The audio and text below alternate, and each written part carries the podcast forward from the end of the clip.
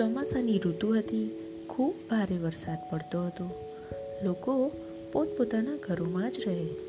કોઈ બહાર નીકળતું જ નહીં. પક્ષીઓ પણ પોતાના માળામાં જ રહે. પરંતુ જેની પાસે પોતાનું ઘર કે પક્ષીની પાસે પોતાનું માળું ન હોય, તે શું કરે?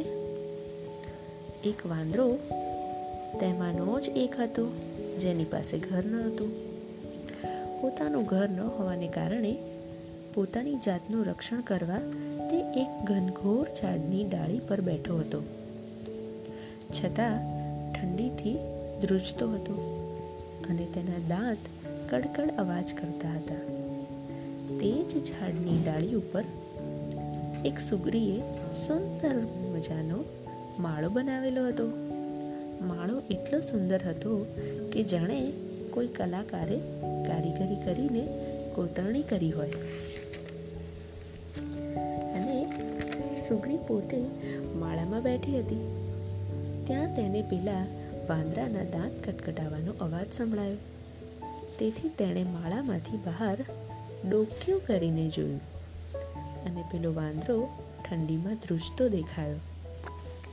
સુગ્રીએ વાંદરાને કહ્યું કે, અરે, ઓ વાંદરાભાઈ તમે તો વરસાદમાં ખૂબ જ પલળી ગયા છો. તમે પોતાનું એક ઘર કેમ નથી બનાવતા? વાંદરાએ કહ્યું, ચૂપ થઈ જા તું. જો તારી પાસે મેં કોઈ સલાહ માંગી નથી. સુગ્રી કહે, શાંત થઈ જાઓ વાંદરાભાઈ તમારી પાસે બે હાથ છે. તમે ઈચ્છો તો સરસ ઘર બનાવી શકો. વાંદરાએ સુગ્રીને વચ્ચેથી બોલતી અટકાવીને કહ્યું, શું તને સંભળાતું નથી? મેં તારી પાસે કોઈ સલાહ માંગી? આટલું સાંભળ્યા બાદ પણ સુગ્રીએ તો બોલવાનું ચાલુ જ રાખ્યું. ના ના, વાંદરાભાઈ, તમે સમજો, હું તમને એમ કહું છું કે તમે પોતાનું ઘર બનાવવા માટે સશક્ત છો.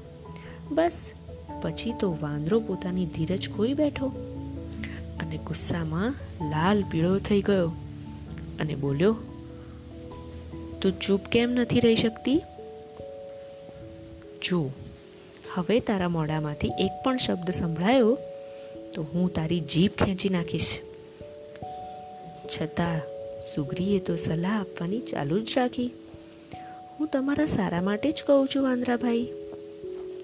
જો તમારી પાસે ઘર હોત તો તમે આમ ઠંડીમાં ધ્રુજતા ના હોત. પછી વાંદરાએ તો ગુસ્સાની કોઈ સીમા જ ના રહી.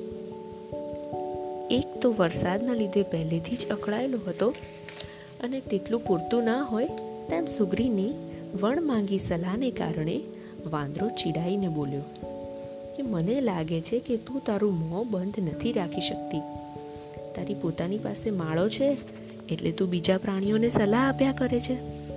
સારું, ઊભી રહેતું હું તને એક જ મિનિટમાં ઘર વિહોણી કરી નાખું છું.